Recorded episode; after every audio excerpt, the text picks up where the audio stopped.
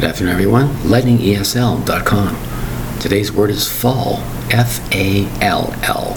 A very, very common word for many, many things. That's right, it's not just necessarily the time of year or fall when the leaves change color and the leaves are going to go to sleep because the trees are going to sleep for winter.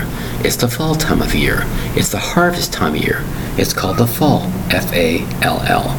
But also, to hang down something, your hair is slightly falling down. He fell? No, he's going to fall. If he doesn't stand up properly near the edge of the cliff, he might fall down. You're learning how to walk. You're just learning how to walk, getting your balance. You're going to fall down. It's totally normal.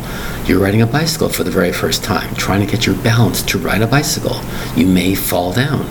You might not fall down at all, depending on your sense of balance. Go left, go right. It's how we fall. If you're defeated in battle, you might have fell down, you fall. The enemy has fallen down. He's fall. He has fallen. If you're belonging to a group, you're following everybody else. You're following them. However, in this case, you could say, I'm falling in this, I'm falling in that. Let's say, for example, love.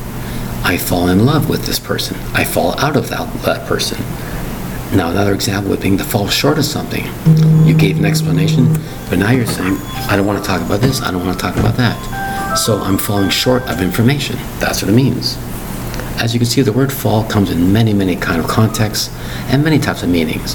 The most common, of course, like I mentioned, is the time of year called fall, which is basically autumn. Leaves changing color, getting ready for winter. It's the fall. F A L L. Thank you very much for your time. Bye bye.